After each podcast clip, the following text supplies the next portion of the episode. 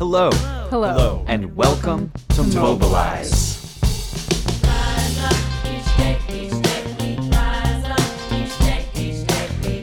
Mobilize is a podcast that puts a spotlight on And is a resource for People, people, friends, communities, activists, who've decided to stand up, resist. resist, resist, fight back, mobilize. Each day, Together, Together, we shine a light on the we truth. shine a light on the we truth. focus on the things that unite us. we pull each other up. We celebrate, We celebrate our our shared shared humanity.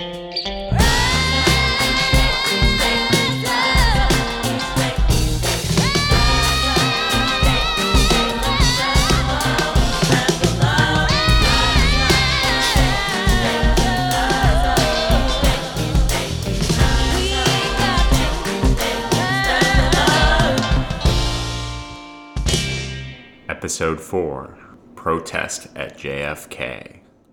On January 28th, I woke up and read the news about the Muslim ban, and I just, I was so angry. It was so wrong, so un American. I knew that I had to do something. I had to go to JFK. I ran through different scenarios in my head about what it might be like going to, I don't know, baggage claim or something, with a sign, I guess, or yelling. I thought about how serious airport security is and the risk involved. So, as my mind was racing and my outrage was battling with my common sense, I guess, I logged onto Facebook and I saw a post or an event or something that basically said, screw it, it's time to shut down JFK, see you at Terminal 4. Within minutes, I saw hundreds of other people, other decent human beings, other people for who this was just too much not to do something about, state their intent to go. I called a couple friends and my cousin Noel, and we agreed to go out to the airport together as soon as we could.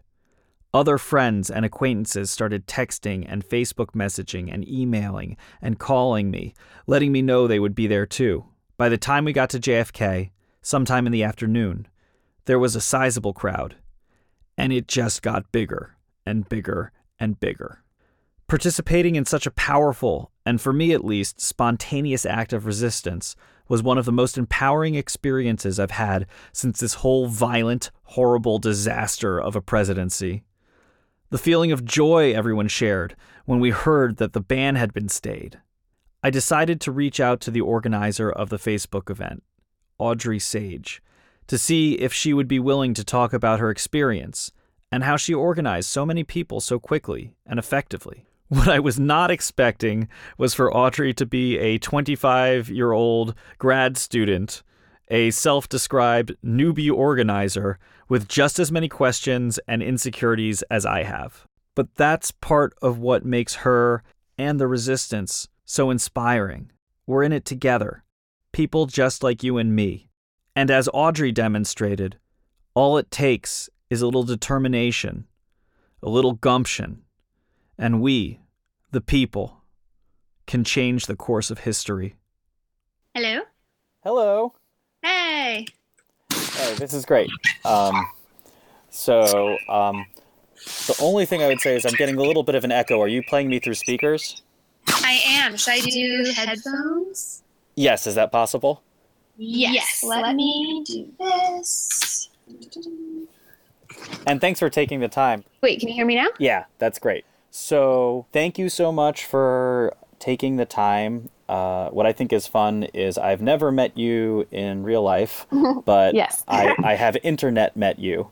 And we shared a moment in history. I was at a protest you organized. Do you want to ask some questions before we dive in? Uh, no. I guess we can just dive in. That's fine. Yeah. Okay, cool. So, who are you? What's your name? what do you do? um, um, my name is Audrey. I, I guess on social media I'm Audrey Sage, but my full name is Audrey Sage Lorberfeld, and I'm currently so I'm the digital technical specialist at the New York Academy of Medicine's library. It's a very long title. So, if you could just tell me what were the events that led up to you deciding to go to JFK to protest? Um, let's see what led up to it. General frustration and malaise. Um, I Oh, where do I start? I guess I went to the Women's March with my mom and one of my best friends and her mom. And I was sort of expecting something different than what I found when I got there. I was glad I went and I think it was an awesome show of solidarity, but it seemed more like um I don't know, like a breast cancer walk or an AIDS walk or something. The mood was really positive and not that that's a bad thing, but it seemed more like a solidarity march than a protest against a delusional demagogue. and so I came back from that slightly. I wasn't disappointed, but I just wanted more. You wanted more. What did you want? I don't know, more direct protesting and more positive aggression if there's some thing as that. Obviously, I'm not, you know, I don't want people to walk around angry all the time, but it would be awesome if we could direct our energy to something more positively critical, more more like, yeah, I mean, I guess more angry if anger didn't usually like blind people and make them crazy. Um, so I came back sort of restless. And then I think the next day was when Trump reinstated the global gag rule, which I've since learned pretty much every Republican president has done during the first month of his um, presidency. But I don't know, it just struck a chord because I had just gone to Washington and marched with all these women and it was great. And it was just, it added to my frustration with the vibe of the march.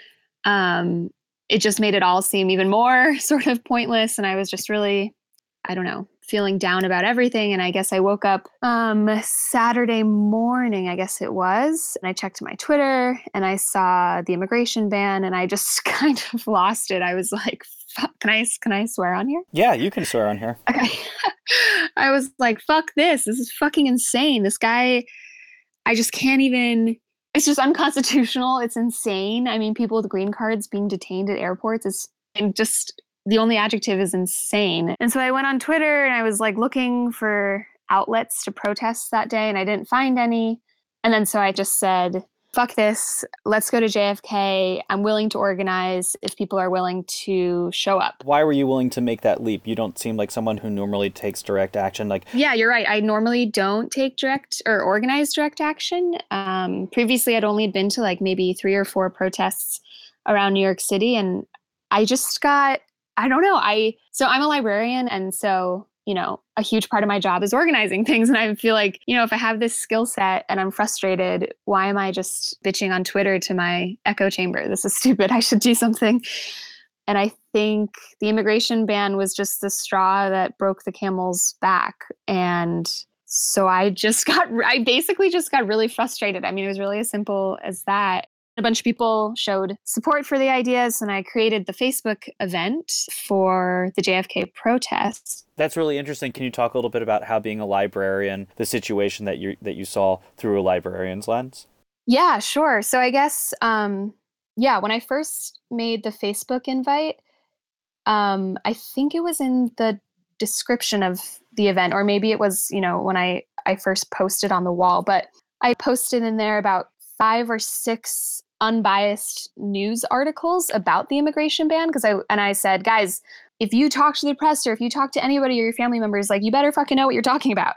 So I posted all these articles and I was like, so we're all informed. Please read these. So that I felt like was librarian esque, and um, and the original Facebook event was to shut down JFK because I had been closely following sort of the Antifa protests and their tactics. And I definitely wasn't well versed in that, but I definitely wanted to create an obstacle to the daily movements of society in some way. I didn't just want to sort of have another women's march where we just march and sing songs and I don't know, smile at each other and thank the cops and stuff.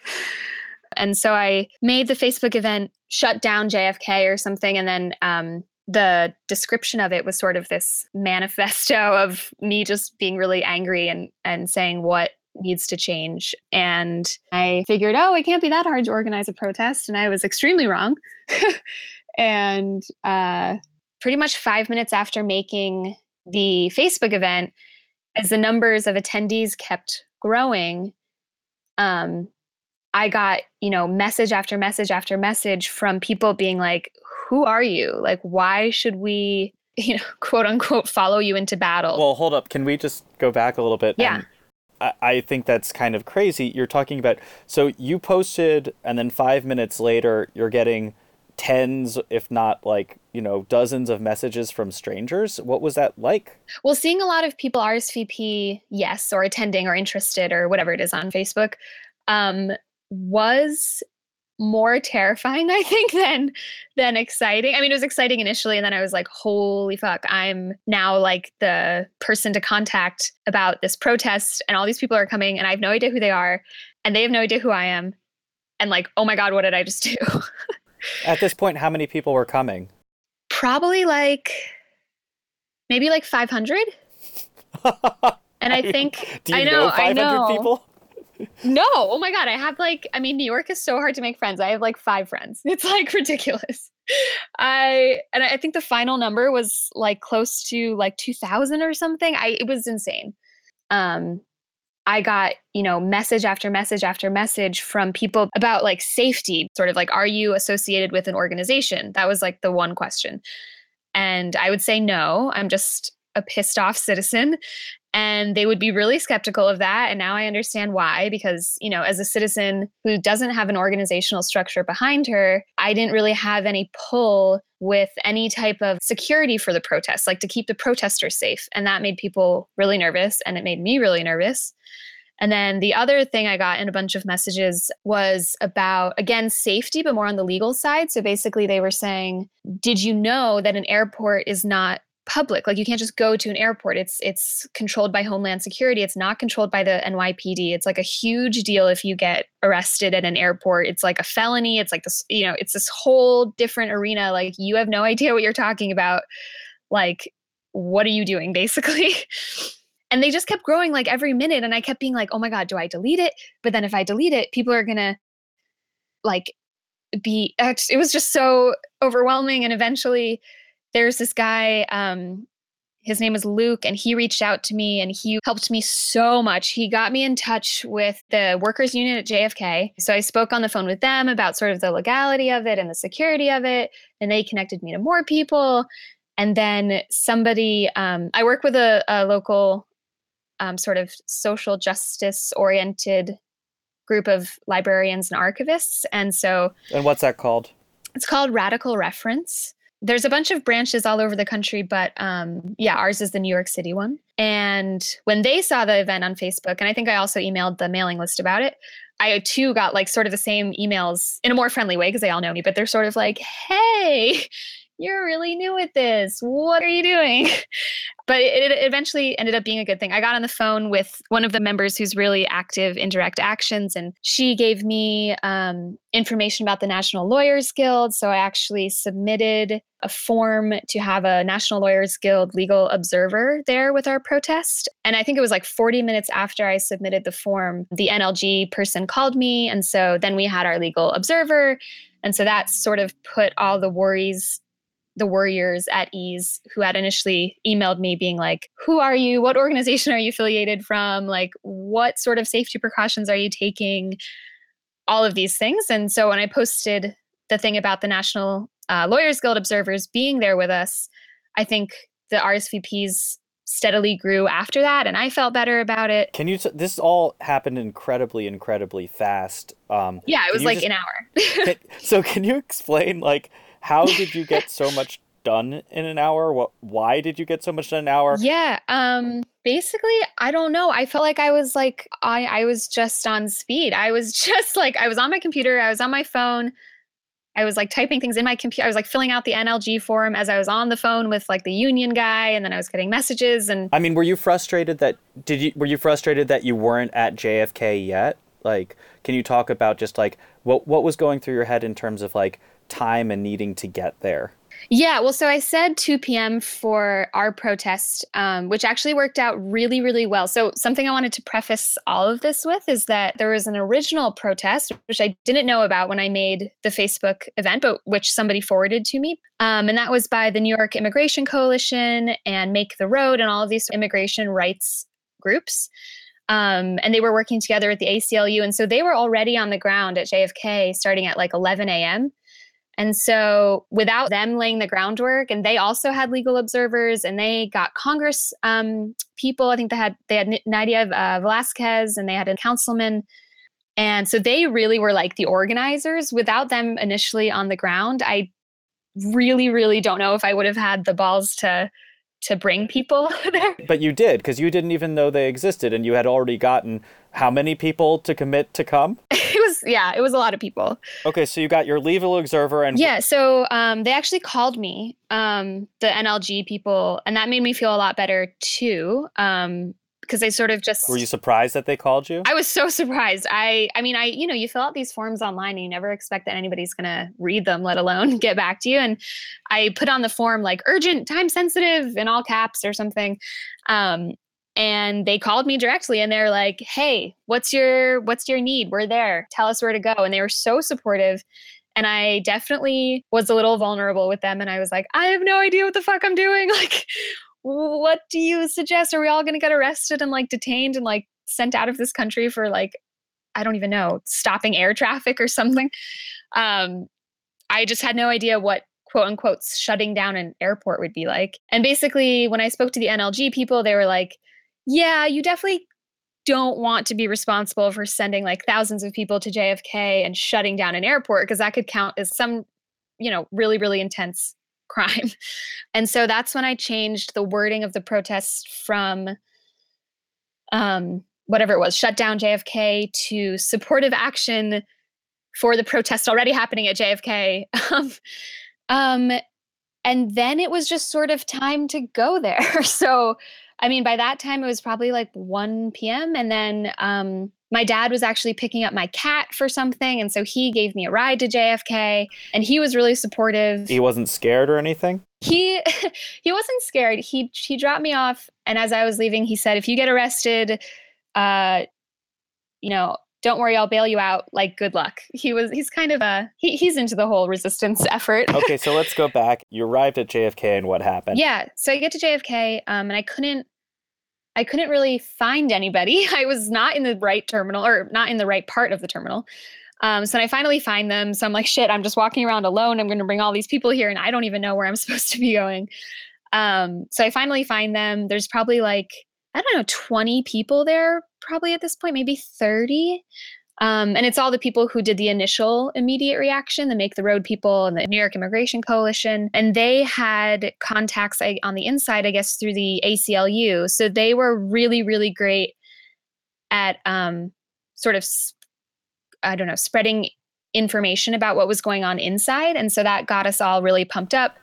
Well, um, can you just, explain? Like, you've never met these people before. Did they know who you were when you saw them? No. Like, so explain, can you explain that? Just like, how did that work? Yeah. So I still don't know them, and I don't think they know me. I so I get to the protest. I don't know who you know is there because of me and who is there because of whoever else. Um, but there's this this one woman in the middle leading the chants, and I sort of go up to her, and she makes eye contact with me, and she's like I don't know, I guess she thought I looked like somebody who would not be embarrassed to lead a chant. So she like, you know, coaxes me to the middle of the circle. And then it's just her and I leading chants. And then there's, you know, eventually maybe three or four other women who are also leading chants.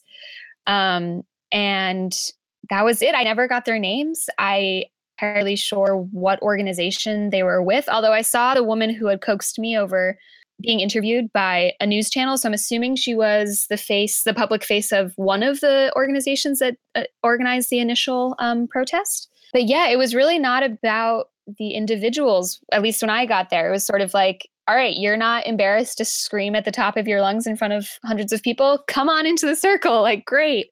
So you, you got there, you just kind of walked in, you started leading chants, and then what?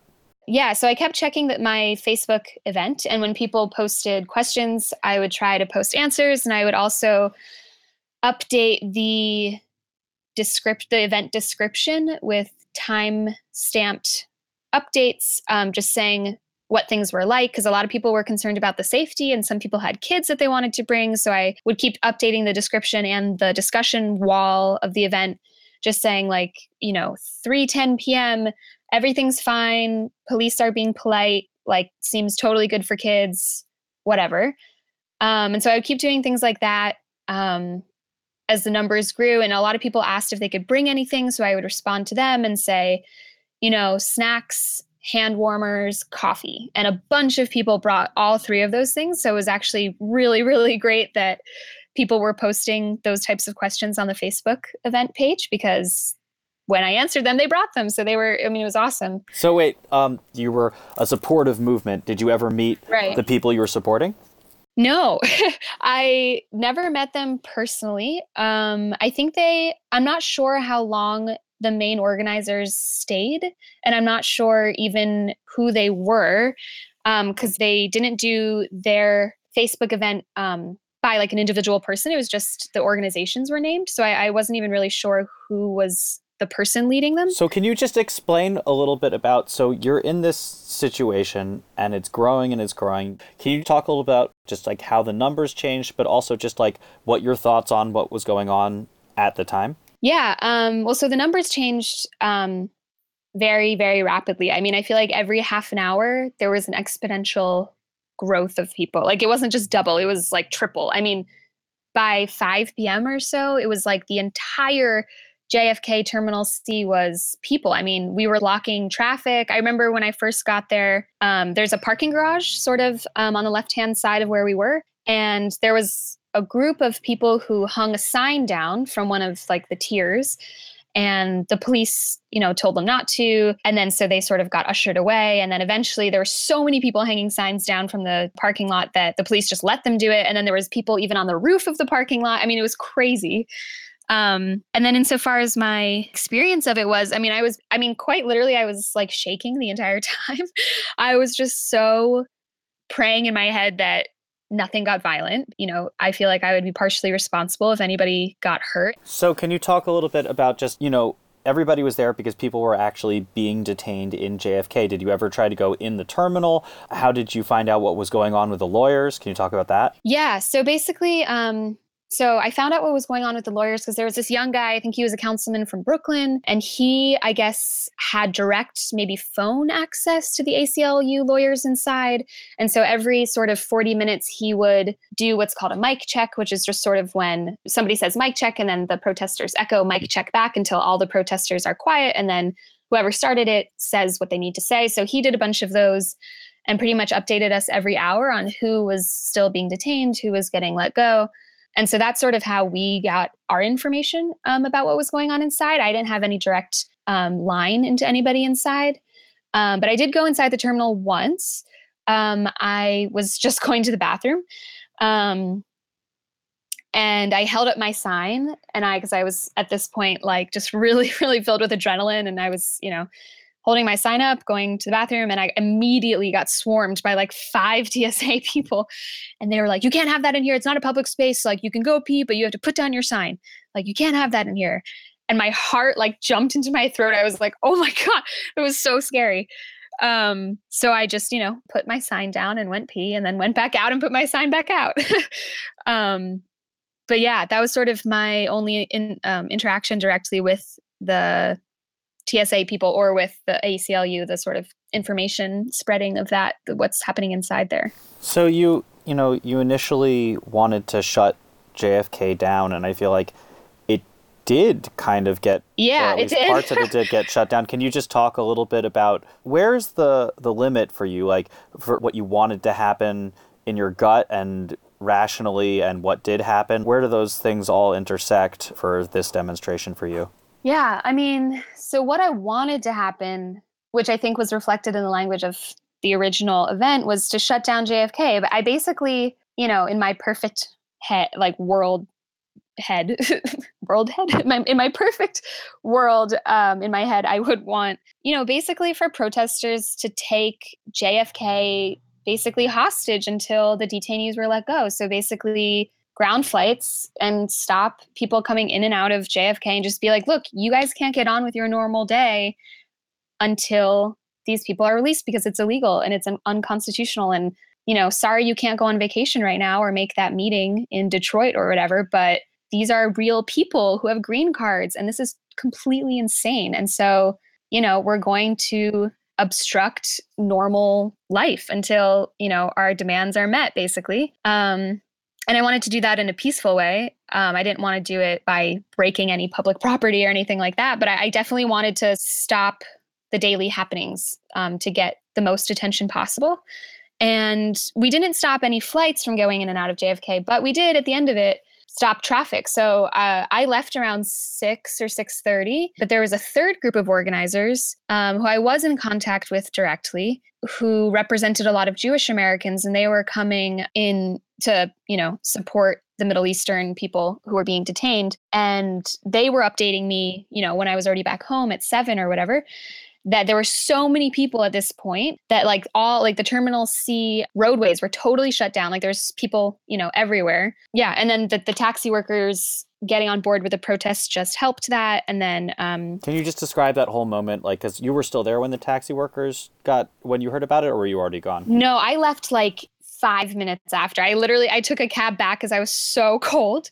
Um i took a cab back and it was like five minutes after that that i got a, a twitter update from somebody just saying that no traffic or the the yellow cab workers unions are not bringing people to or from jfk anymore until um, the detainees are let go. And that was like oh my god i was so happy. I was like I, that was so so cool. And so that's basically exactly what i wanted to happen because that's really obstructing in a peaceful way the normal lives of day-to-day citizens in a way that yeah it, it, it holds like the normal activities hostage until justice is served which i feel like is exactly what i wanted to happen You mentioned that it was women leading the action. Uh, can Yeah, you talk, it was. Can you talk about there's the women's march, um, and then there was this. so I've been thinking a lot about the difference between what I did at the Women's March and what I did at JFK. And because, you know, I had signs at both of them, I was, you know, basically in the same personal belongings, you know, environment. So I had, you know, my jacket and my tea and my sign and whatever.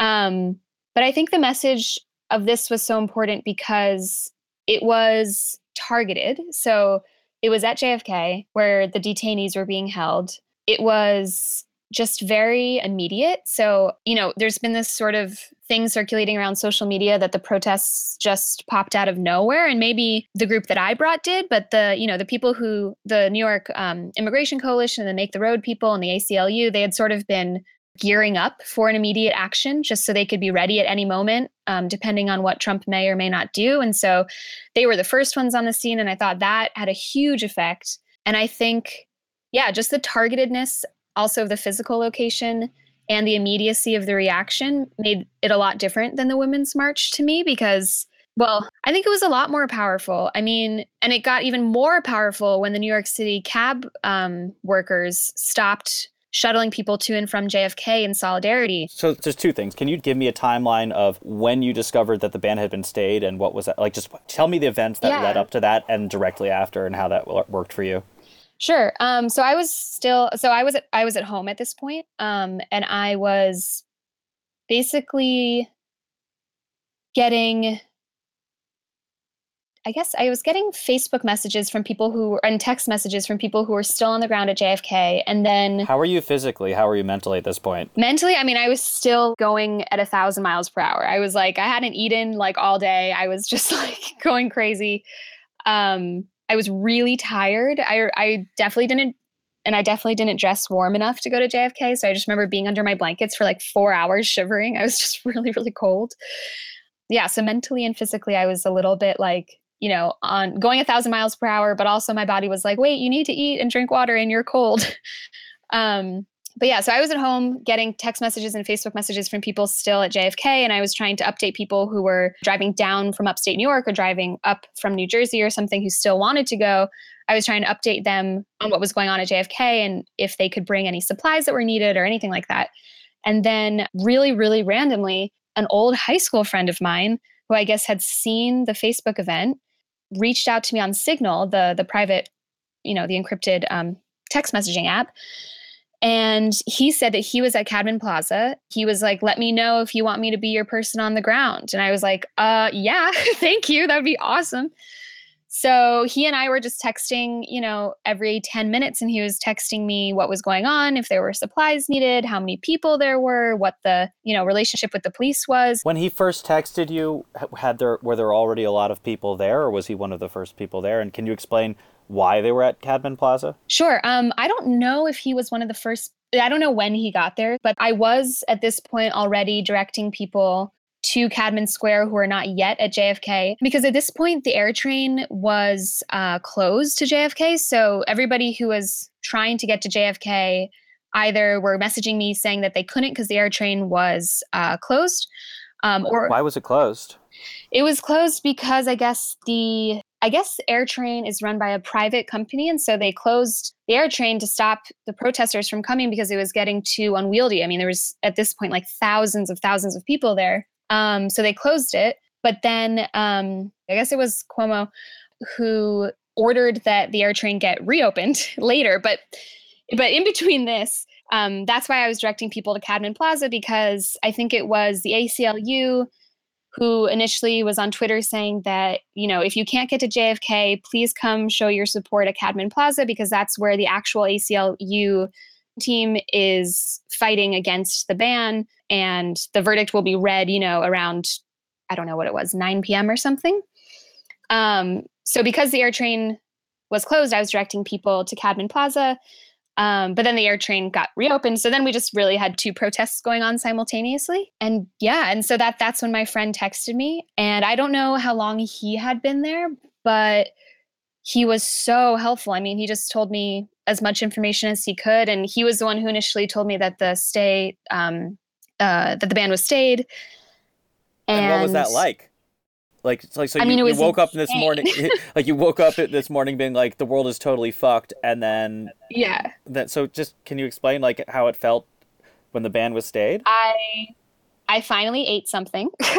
I was like, okay, now we finally did something. Like now I can eat and like maybe go to bed. Um, I was also, you know, personally kind of jealous that I wasn't there. I was like, fuck, I shouldn't have gone home. Like I didn't realize this would all happen so soon. I really wanted to be there when the band was stayed. Um, but I mean, it was great. I mean, so many people were sending me um, live video streams and pictures, and everybody was cheering. And But but hold up, throughout the day, were you positive that that was going to be the outcome? I mean, were you oh my god, I sure had no that? idea. So can you explain a little bit about that? Just like how you felt during the day. Like you see all these people here, you see all this movement. Like, did, was it ever in the back of your mind, like, what is this going to do? yes and no. So I knew that the ACLU lawyers were taking direct action, you know, through legal routes. So I just had no idea that it was happening that soon. So I knew that at least, if nothing else, the optics of having people and traffic, well, having people at JFK, but also traffic stopped and having ACLU lawyers, you know, literally in the terminal with their laptops working pro bono on behalf of these immigrants would bolster any case that the New York State could have against, um, or I guess this Brooklyn judge could uh, have against the immigration ban. And I also, yeah, I also, there was a lot, it was a much different vibe than something like the Women's March. So basically, there's the initial, the initial 11 a.m. protest by all those organizations. Then I sort of came in at like lunchtime. And then um, the other, the, the Jewish American organizations came at 6 p.m. onward. And throughout this all, social media was going and going and going and basically saying who's, it turned into a thing like, all right, now we're getting reinforcements from this group. We're getting reinforcements from this group. Like we're, we're staying all night. So there was never even an option of, it, it wasn't going to end really. The, the vibe that I was getting and the messages I was receiving on Facebook and the other protesters who I was talking to were basically organizing with the end goal of not leaving until something was done. So, yeah, I never, I wasn't really ever doubtful that it would have some impact. I just had no idea it would be immediate, and I had no idea that it would be so, um, so big and so like directly, directly cumbersome, like uh, directly, I guess, obstructive to to the general public, which I feel like is what protesting is all about. And what did that victory feel like to you? Yeah. I I mean it felt it felt so great. I mean it was so I was so I think since this administration has taken office or begun, I've been really really critical of all information I heard. So I was at once really really excited that the ban was stayed, but then I was also like, wait, I actually don't know what the stay even means. So then I was reading about it. And basically, I was super excited. And then I got sort of less excited because the information I could get from the ACLU and the the National Lawyers Guild was like the judge said it seems illegal but they need more information so they're stopping the ban until they can get more information. So it wasn't really saying that it was illegal or that it was unconstitutional. It was basically saying let's just pause the deportations until we can figure out if it actually is illegal or if it actually is unconstitutional. So that was like not quite the victory that I think social media made it seem like it was. So my excitement was like, like a little bit tampered when I read that. But I mean, as long as people were not being deported, I mean, that's a win in and of itself, even if it's temporary. I just hope that, well, I guess now we know from the Seattle court that um, yeah, the immigration ban is a no go. So that's, yeah. So all in all, it was wonderful. so, first of all, thank you so much uh, for taking the time. What what was your takeaway, and what would you hope that other people would take away from from this?